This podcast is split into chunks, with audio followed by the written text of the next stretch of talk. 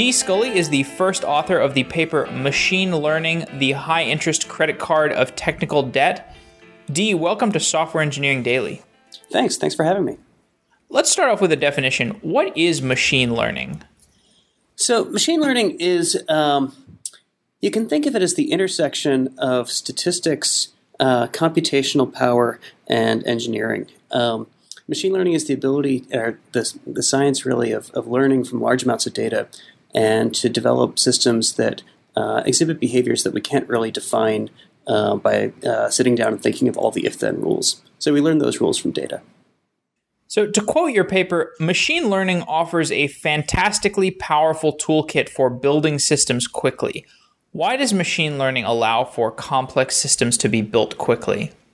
So, let me give you an example. Um, if you want to develop a spam classifier, so a classifier that will determine if an email is spam or not, um, one way you could do that is by sitting down and, and thinking of all the different ways that a spammer might try and get you to read a message. Um, and they might throw some funny characters in a um, a message, or they might say, you know, buy a Viagra, or, or, who knows what. And you could try and list those all, but that would take you a long time. And even if you sat down and thought of a thousand or ten thousand or a million of these rules, uh, it would be rather brittle, and the spammers would be able to come up with some new thing that would defeat your system quite quickly.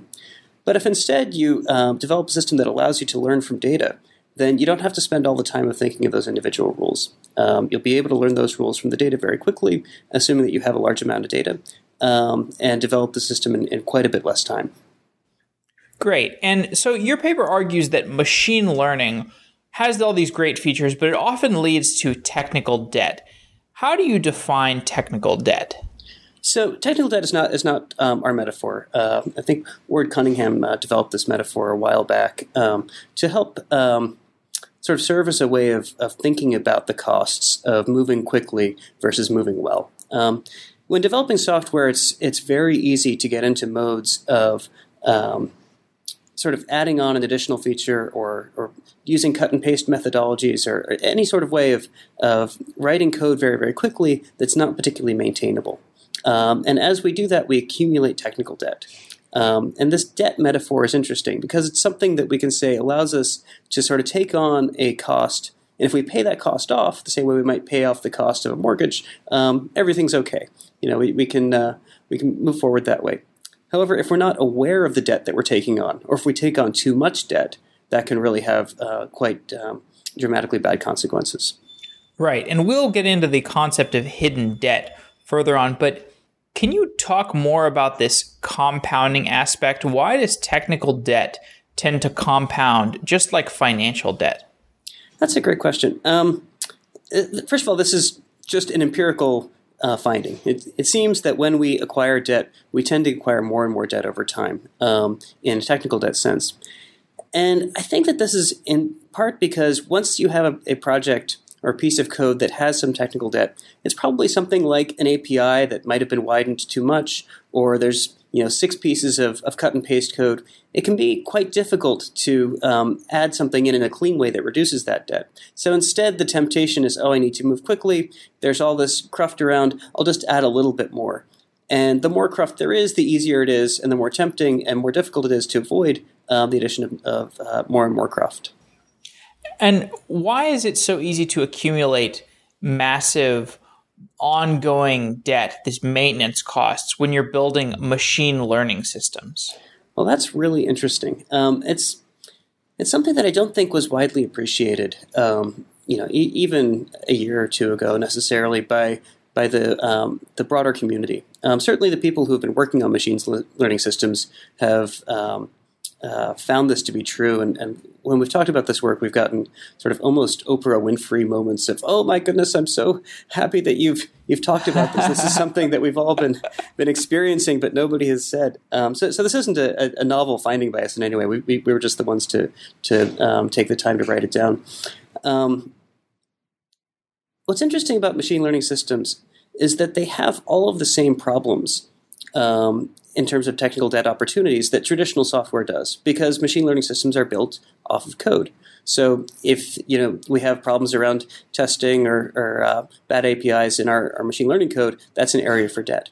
But then they have a number of additional areas um, that are sort of unique to machine learning that are all essentially rooted in the problem that machine learning systems solve problems that we can't formally define. And so we need the data to do that definition for us. That need, we need the data to guide our system behavior. And because of that, um, data ends up being a, a vector for increasing technical de- debt that's really quite tricky to think about. And your paper suggests that machine learning can lead to this hidden technical debt, as you've mentioned already. What is hidden debt? So, hidden debt I, I would define as, as technical debt that we, we aren't really aware of.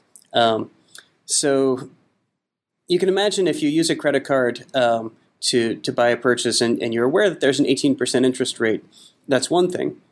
If, however, you're a college student who just got a credit card and didn't necessarily read all the fine print, and you go off and buy a new sofa, that might be a very another thing.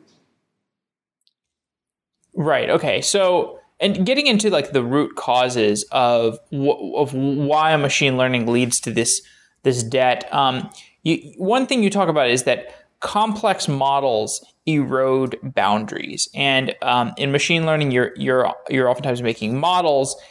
Um, what do you mean by by these by these complex models eroding abstraction boundaries? Yeah, that, um, so in traditional software engineering, one of the ways that we can manage our system complexity is by uh, the idea of encapsulation um, and basically making one piece of code do one thing. Um, so we do this by uh, data structures and abstractions and good, good APIs and things like this. But at some root level, a machine learning system is a system that takes many different information sources and mixes them together in a way that we can't define. And this leads uh, to uh, almost a crazy erosion of boundaries, where we can't really say that we can take any particular part of the machine learning system and abstract it out in a, a carefully defined way. Uh, this leads to to um, a situation where changing any one part of the system behavior leads to potentially changes across the entire system. Could you give an example of this? Sure. So um, let's say, you know, uh, all, all, the examples that I'm going to talk about are hypothetical, um, to, just for, for background here, but, but they're, they're rooted in experience. So let's imagine we've got our, our spam classifier that, that we were talking about earlier. Uh, and we found that it does a particularly bad job at classifying spam in Iceland uh, because the Icelandic spammers, for whatever reason, have a totally different way of approaching the, um, the space. And so we might try and um, correct for that by maybe adding some new features that are specific to Iceland. Or maybe we tweak our regularization parameters or other machine learning settings um, that change the system behavior. And in doing so, we may discover that the, the uh, prediction behavior on the Icelandic spam get, gets improved but suddenly the spam in Sweden becomes less easy to detect um, because it, before maybe um, uh, some of the credit that was being assigned to um, Icelandic spam was uh, in this uh, geographically horrific metaphor was being assigned to Sweden, and then by by separating these out, we we allowed the model to do uh, suddenly different things in ways that we didn't intend. So, from a more uh, high level perspective, why is it so hard to maintain abstraction boundaries in a machine learning system? That's a great question. The, um, part of the issue here is that um, the abstraction boundaries are not really defined. Um, when when we have uh, a piece of code, we we uh, use that you know or a library. It's uh, intended to to uh, exhibit a certain behavior. As we mentioned before, in um, machine learning land, the behavior is defined by the by the data, um, the combination of the data in the system, but mostly by the data. And so um, the natural world produces the data, and the natural world doesn't really have any prior need to have strict abstraction boundaries. Okay, that makes sense. Yeah, you write that um, arguably the most important reason for using a machine learning system is precisely that the desired behavior cannot be effectively implemented in software logic without dependency on external data. So, are you saying that machine learning is the marriage of hard coded software logic and constantly changing external data? Um, if I was to weigh those two things, uh, the the external data is in many ways more important than the hard coded logic. Um, the hard coded logic that we're talking about here is some sort of optimization algorithm. We can pick your favorite. Um, but the the uh, the optimization algorithms inside the machine learning systems um, react very strongly to changes in the data, and so it's the data that drives the changes for sure. Another definition that you give is that quote a machine learning package is a tool for mixing data sources together. Why does this entanglement of data sources make it so hard to isolate different components of the system and to make improvements? Let's see. So, one of the things that we uh, try to do um, when we're making predictions is to be as accurate as possible. And um, to do this, we will often try and um, take many different factors into account. So, in our email example, maybe we'll take into account um, the email address that the um, uh, email was sent from, maybe the routers that it went through, maybe um, the text in the, the email uh, document. Um, all of these things are, are different signals that uh, we don't necessarily know in advance how they should be weighed. Uh, is the is the subject heading more important? Uh, is the subject heading only important if certain uh, words in the document text appear? Um, is this particular router only important on certain days of the week? We don't know in advance. Uh, and so that's why uh, we, we need machine learning to help us resolve these different kinds of uh, ambiguities. Right. And, and one other way that you can mitigate this problem is to you can isolate the models and you can serve ensembles. Can you explain this in more detail? Like, can you give an overview of how ensembling in a machine learning system works? Yeah. So, um, one of the the uh, ways that you can do well in machine learning is by creating different models uh, from slightly different data sets or different signals, or, or maybe with diff- different algorithms. And these these models may have uncorrelated errors. Um, if the errors are uncorrelated, then when you combine them together, maybe even just by simple averaging, um, you will get a better prediction um, on average in the end. So it can be tempting to say, okay, well, we might try and get some sort of um, uh, decomposition of our problem by, by decomposing our prediction problem into different um, uh, ensemble models. If the, we have a number of areas that do truly decompose, this might work out. So, for example, in our email situation, if we wanted to solve the Icelandic spam problem by taking all of the Iceland data and uh, siphoning off completely to an Iceland only model and then only mixing at the end where we maybe decide which country model to go to, that might work out. But if instead we've got an ensemble of, um, say, you know, a uh, random forest and an SVM, which are two different machine learning methods, and mix them those together at the end, the fact that those errors are decorrelated um, was one of the big deals. If we then go and try and improve one of our models, it might be, be the case that we make one of our component models in the ensemble more accurate. But in doing so, we might make those that model's errors more correlated, not less correlated, mm. and actually um, decrease the overall system accuracy. Uh, exactly the opposite of the intended effect, and exactly the opposite of the effect that we were uh, observed at, at, the component model level. So, do these correlated errors do they tend to be uh, more common than you would expect? Uh, certainly, um, error correlations can happen anytime um, that uh, you've got quirks in the data, and uh, experience has shown that the data is often quirky. okay. So, another concern of machine learning systems is what you call a hidden feedback loop. What is a hidden feedback loop? Yeah, hidden feedback loops will wreck your day.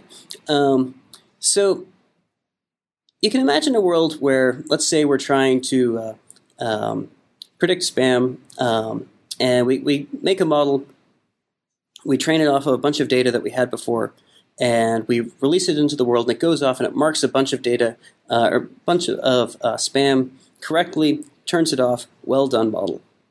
And then on the next day, the spammers realize that their spam isn't getting through, and they try and do something else.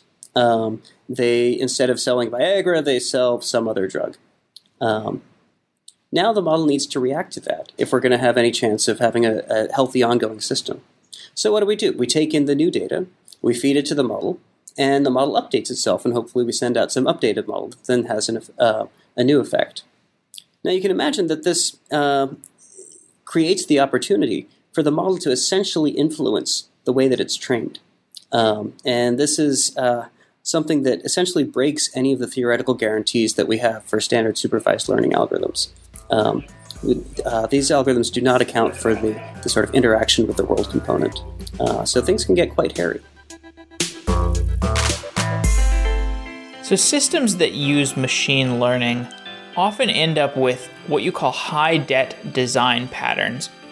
What types of anti patterns should be avoided by machine learning engineers? So, one of the big ones that we've seen um, is the the uh, use of glue code. Um, so by glue code, I, I, mean any sort of code, often written in some scripting language like Python or Perl, that allows you to get data from one system into another. Um, this glue code design pattern uh, happens quite naturally because not everybody is an expert at writing machine learning code. Oftentimes, it's uh, you know more convenient or more cost effective to maybe take a machine learning package, maybe from an open source uh, area or from the cloud or uh, maybe it's a uh, company specific package, and then to try and use that to your own ends. Uh, reuse is generally seen as a good thing. But each package probably has some specific data format, um, and it has some quirks to it. And so you need to get the data maybe from um, your repository into the right formats in the right way and send it back in, in to, to be trained. Then you need to get the data out. We can now have a trained model. We need to put it into serving in some way and allow it to impact our, our system. Uh, so that again requires some amount of, of custom code to be written. Um, none of this is, is really a surprise, except that because there isn't really a standard set of APIs to be working with, if we then want to change the uh, machine learning system that we're using at the core, we've got a real problem because we essentially have to rip out all the glue code that we've written and replace it from scratch, and that's very high cost. Right. So you talked about glue code. There's also an anti pattern that you discuss called dead experimental code paths.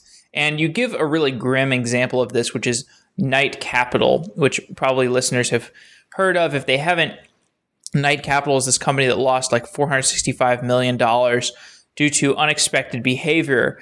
Uh, and, you know, as you discuss, the unexpected behavior resulted from obsolete experimental code paths. So, do you know any more about this example? Like, what were the obsolete experimental code paths that led that led to such a giant loss of money for for Knight Capital? So, one of the ways that we've certainly seen um, in a variety of different um, machine learning projects is that because it's quite difficult to um, say rip away all your glue code and um, start with an entirely new machine learning package, if you have some algorithmic tweak that you want to try, um, you might imp- implement it as a little conditional code path in, in your machine learning system. So rather than, you know, if I want to say try um, a different way of weighing the data, instead of ripping out my, my uh, um, package and, and putting in a new, new package that knows about weighing data in, in one way or another, I might just, just add in a couple lines of code in one place. Okay, now I've got a branch, and maybe I activate it with some flag or some configuration setting. Then somebody else comes along and they've got a different way of tweaking learning rates or regularization parameters, or they decide that they need to do a certain kind of data cleaning.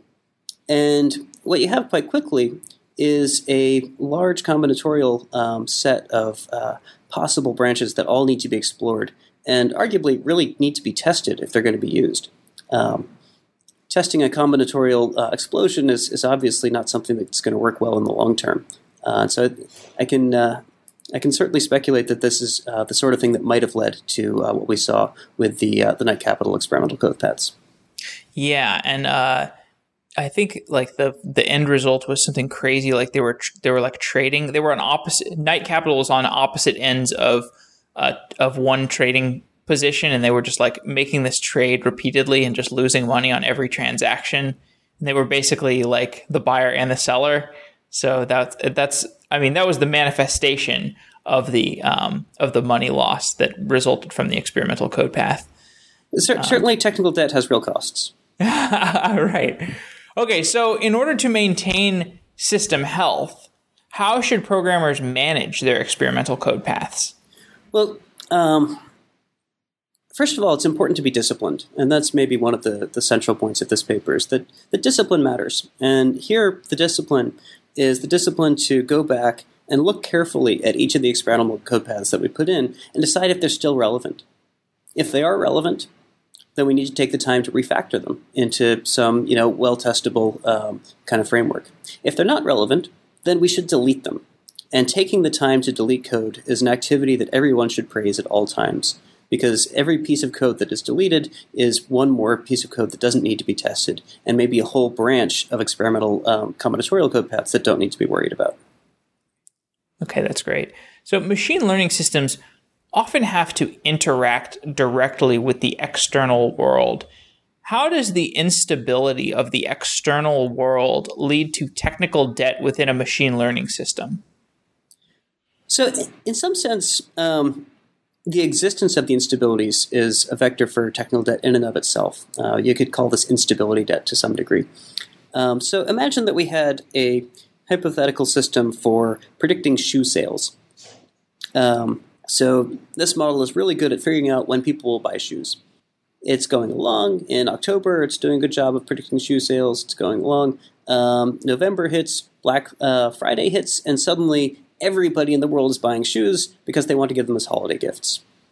The model sees this and says, Oh, wow, shoes are hot. Everybody in the world is going to buy shoes, and it changes its internal predictions. What happens the next Monday? Or what happens, say, through the holiday season on January 1st? The model now needs to react again. How quickly does it react? Well, that's some combination of how often we retrain it, uh, the amount that we allow it to weigh recent data versus previous data, um, and the the uh, the various features that we give it. Um, there's going to be a balance, and uh, managing that balance is something that's very difficult to do a priori. And one of the methods for managing that balance is what you call a decision threshold. What is a decision threshold in a machine learning system? So, oftentimes we want to use a, a machine learning system to make some kind of decision. In the uh, spam classifier case, you know, we, we have to decide whether to show this um, email to the user in uh, their inbox or whether we put it into some spam folder. And we're going to probably need to decide yes or no. And so we'll need to take some score, maybe some probability of spam, and put a threshold on it. Now, that threshold is a brittle thing. It's probably some number. Um, and it might be the case that if maybe the incidence of spam rises dramatically because of uh, some uh, external world factor, that that particular threshold might become obsolete, especially if it's manually set. And how could you update that decision threshold over time? So, um, the decision threshold is, is, sort of one instance of um, uh, sort of the manually set knobs. Uh, obviously, in machine learning systems, we would like this sort of knob to be learned from data as, as often as possible. But in the end, there's always going to be some number of knobs that need to be set by, by hand. Um, in the threshold case, it might be um, that we're setting the specific, specific threshold, or it might be a, a, more subtle form of threshold, like saying that, okay, well, we want to be 95 or whatever percent um, precise, or have X percent recall. And maybe that set of, of trade offs might change over time. Um, and it, again would manifest itself as some sort of knob about false positive versus uh, false negative rates. Interesting. So uh, another challenge of machine learning systems is this monitoring and testing aspect. Why is it so hard to monitor and test a running system? So um, I view uh, so first to say what I mean by monitoring and testing. Um, on the testing side, I view testing as things that happen offline and monitoring as things that happen in, in the online case. So if we want to focus here on the online case, uh, where, where things are happening in the real world, um, we can have a very well tested system, um, but it could still be subject to uh, changes due to world behavior. It could be changes um, in the input signals. There could be changes um, in some pipeline upstream um, all of which could influence the behavior of our system, even though the specific code within our system is very well tested. And so we need to pay very close attention to uh, both the inputs and the outputs of our system at all times um, to make sure that nothing is is uh, happening that's unexpected. Uh, so your paper makes some conclusions about how machine learning can create technical debt, which we've discussed. How can we pay down this technical debt? So, um, you know, we, we can talk about a, a 12 step plan that, uh, uh, you know, uh, um, starts with recognizing that there's a problem. And that, that, that's certainly one of the areas that I think is, is most important. It might be the, the main contribution of this paper is just helping people realize that there are real, real opportunities in their systems to clean up technical debt. Um, and then uh, taking the time to, um, to prioritize the cost of paying this down. Um, because uh, when you are paying down technical debt, this is something like taking the time to refactor your systems or taking the time to um, figure out how to better monitor your systems and, and implement that monitoring. Uh, it looks like uh, removing signals that you no longer need or deleting code paths that are no longer required. All of this is work, and work, work is expensive. Uh, and it's time that could be spent um, doing other things like improving your signals or, or creating different models.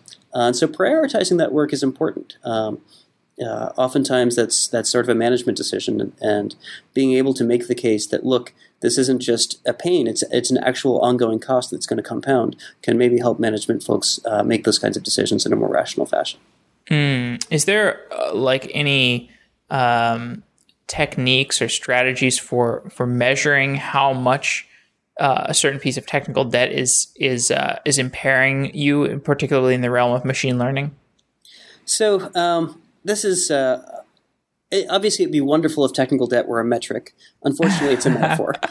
Um, but so th- there's some sort of gut checks that we can do to, to figure out sort of what is the state of our system. Um, so one, one gut check is to sort of ask ourselves how much would it cost and how much effort would we have to take to try a, a new algorithm or a new approach? Is that something that's relatively simple, or is it going to be, oh my gosh, we have to rip out all this glue code and we have to completely start from scratch? Um, the, the sort of qualitative answers to that can, can be quite informative. Um, simple things like do we know uh, where all of our data is coming from? Can we track the, the transitive closure of all of our data sources? Um, and do we know which of these are stable and not stable? Um, that, that can give very good insights into how much technical debt is in our system. Um, and then figuring out how carefully we can measure the impact of each of the changes that we put forward um, can be a, a, useful way to um, assess you know any sorts of uh, feedback loops or, things of that sort.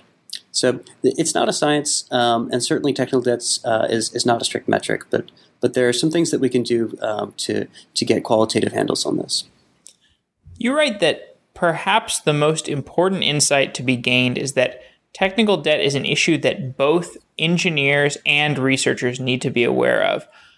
So, how how can engineers and researchers work together to reduce this technical debt? And like, what what is the dichotomy between a researcher and an engineer? How how are how are their their concerns separated when working on machine learning?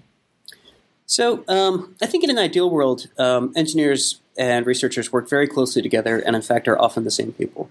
Um, I believe very strongly that that machine learning projects work best when there's a heterogeneity of, of expertise in the systems uh, in, in, the teams. Um, so,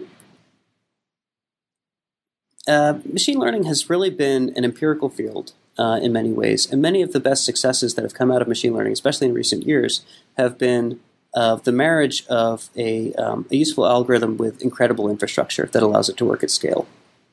So this can only happen in a, a sustainable way if those incredible infrastructures are built with really clean APIs um, and uh, are easy to test and um, easy to maintain. This is extra work on the part of the algorithmic designer because um, it can be quite a bit of, of uh, hassle to figure out how to structure an algorithm in a way that it can be implemented in a testable fashion um, and with a, a, uh, a clean API. Yeah, I mean, speaking of this, we did a week of shows about data science, and one of the recurring problems in this uh, relationship between data scientists and engineers seemed to be that the data scientists would write a model in one language like R or Python, and then they would hand that model off to the engineer to go implement it in Java. Um, I mean, have you seen this disconnect in languages lead to technical debt? So, um, Certainly, uh, one of the uh, patterns that uh, I tend to worry about is if you have a system that's written in uh, multiple languages, this this may be a, uh, an indicator that you have quite a bit of technical debt. But additionally, the um, I tend to be very wary of prototypes in machine learning systems. Mm. Um, it's tempting for researchers to say, "Well, look, I need to work quickly. I want to write a paper next week. I'm going to write a quick prototype in some prototyping language." Uh, however, if all we do is prototypes at the research level, then the transition into full scale systems is horrific. Uh, it can be extremely expensive to take a small scale idea and turn it into a large scale system. The other thing that's maybe more of an issue is not just the cost, but the fact that the large scale system is going to have different behaviors than the small scale prototype does. So the insights that you gain from the small scale prototype might not even hold at full scale because mm. changing anything changes everything. What advice would you give to these types of organizations that have people some people working in Python or R, and then other people working in Java? Um, so my, my, basic advice is that uh, folks who are working in uh, machine learning systems should be um, making sure that their full-scale system is robust and flexible enough to allow for experimentation and algorithmic development. So, uh, are you saying that you think that the people who uh, write the models should be the same people who implement them? Uh, certainly, I think that that's um, uh, the best way to go. Yeah and this requires system design to be extremely careful so that uh, there's enough flexibility in the system to be able to do this in a you know uh, maintainable and uh, sustainable fashion. Well, uh, D. Sculley, thanks for coming out of Software Engineering Daily. Great, thanks so much for having me. It's a real pleasure.